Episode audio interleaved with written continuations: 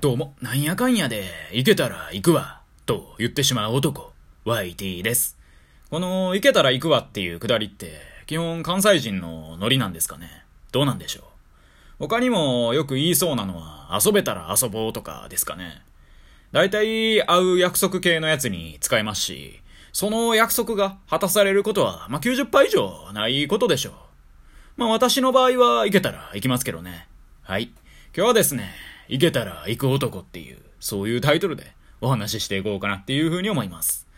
突然なんですけど、あなたの周りで、行けたら行くわとほざいた結果、実際に来た人っていますか？うん。まあ、そうそういないですよね。行けたら行くってのは、行きまへんがなってことと、あんまり変わんないですからね。その場のノリで言ってるんで、まあ実際にね、来られても逆に困るっていうね、そういう側面もありますからね。関西でも、なんか特にね、こういう感じのノリって、京都にはなんか色々あるような気がしていて、古くはね、私が小学生の時の話なんですけれども、まあ、小学生ぐらいの時のちびっこって、大体ね、放課後に友人たちと鼻水じゅるりよだれだらだら眉毛濃いめで遊ぶじゃないですか。ちょっと汚いですね。まあ、眉毛濃いめぐらいですか。それでまあ遊ぶと。で、友人の家に遊びに行く時ってのは、何かしらね、そのお菓子を持参していかなあかんっていうね、そういう暗黙の了解がありましたね。まあ、ポテチでも、クッキー系のおやつでも、まあ、何でもいいんですけど、一人一品必ず持ち寄る的な。まあ、別に誰かにね、強制されるわけでもなく、それが常識っしょみたいな、そういうことがあって、まあ私ね、ちょくちょく家になんかお菓子いい感じのがなくてね、都昆布で乗り切ったこともまあ何回かあるんですけど、で、まあ、友人の家にね、遊びに行ったら、まずそのお菓子、まあ大体はね、ポテチなりをおばちゃんに渡しまして。そしたら、あれ悪いね、YT 君と。そんな持ってきてもらうんでいいのに、っていう体の、今度も持ってこいよっていうね、そういう裏のメッセージを読み取るっていうことをしないといけないみたいな。まあそういうクソみたいな文化があって。特にね、その出だしの出会いではね、そういうのを本当に気をつけないといけなくて。先ほどの例で言うと、学年が上がっていけばね、その関係性がまあどんどん深まっていって、それをね、なんかうやむやにできたりしますからね。だからまあ中学生ぐらいとかになると、もう逆にね、ポテチとか、まあそういうお菓子とかを持っていかんくて良くなるんですよね。まあ知りませんけど。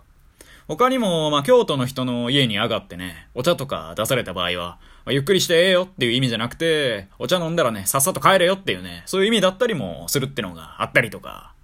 お茶出されたらね、まあ一般的な感覚としては、あ、お茶出してくれはった。じゃあ、そのお気遣いに甘えて、小一時間ぐらい話そうかしらってね。そう思うじゃないですか。ただそれをね、額面通り受け取ってはいけないんですよね。裏のメッセージがあって、そしてそのメッセージは、その実際にね、出されているものとは真逆だってね、そう受け取らないといけないっていうね。で、この場合だとね、そのまま居座ってね、まあ小一時間ぐらい、まあ長話に興じてね、で、その後置いと回した後はね、まあ陰で絶対悪口言われるんでね、まあそこまでがセットでしょうね。で、まあ、陰ではね、まあ、あいつ全然帰らないのよ、サザエさんですよってね、言われてるでしょうね。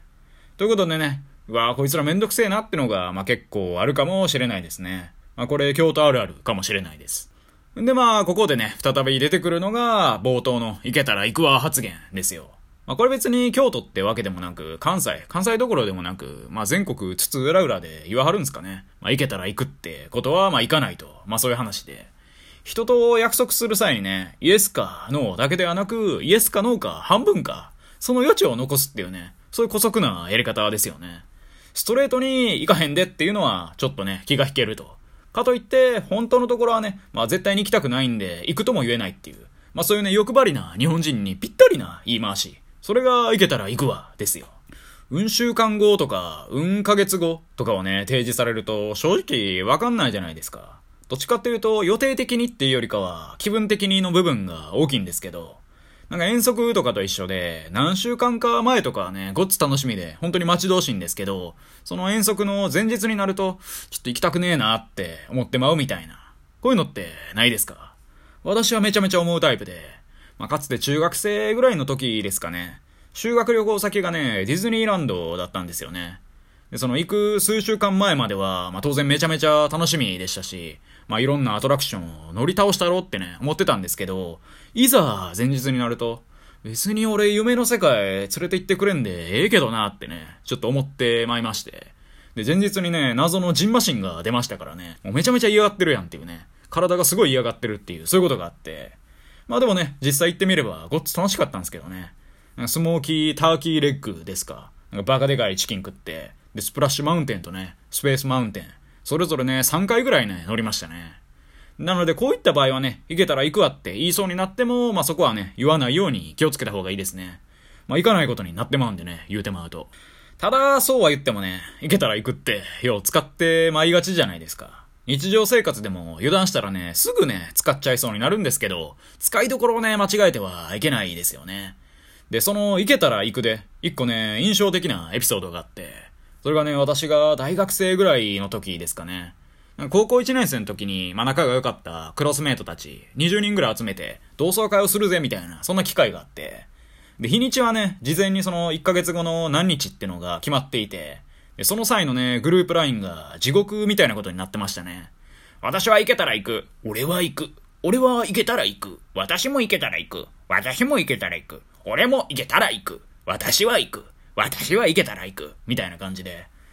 うん、こんなね、連中が集まった際にね、感じするなんて地獄ですよね。どないやねんの連続ですよね。私がね、漢字やってたらね、間違いなくブチ切れますね。こんなことされたら。なのでね、まあ、そのみんなのね、LINE いろいろ見た上でね、私はこう送りましたね。俺もう行けたら行くっていうね。そんな話でした。いやまあそうは言ってもね、その後すぐにね、やっぱ行きますってね、普通に送り直しましたけどね。うん、幹事の人がね、かわいそうだったんで。でもね、その飲み会の場合だと、結局初めにね、行けたら行くって言ってたやつの9割ぐらいはね、来てるっていうね。本来のパターンのね、逆転現象が起きてましたよ。やっぱりそういうね、楽しそうな回だとね、なんやかんやで来るんでしょうね。そのイエスかノーか半分かで言うと、その半分がね、イエスの方に最終的には傾くっていうね、そういうことなんでしょうね。なのでまあ、学校とか会社とかもね、行けたら行くが許されればいいっすよね。はい。以上、YT でした。今日も聞いてくださり、どうもありがとうございました。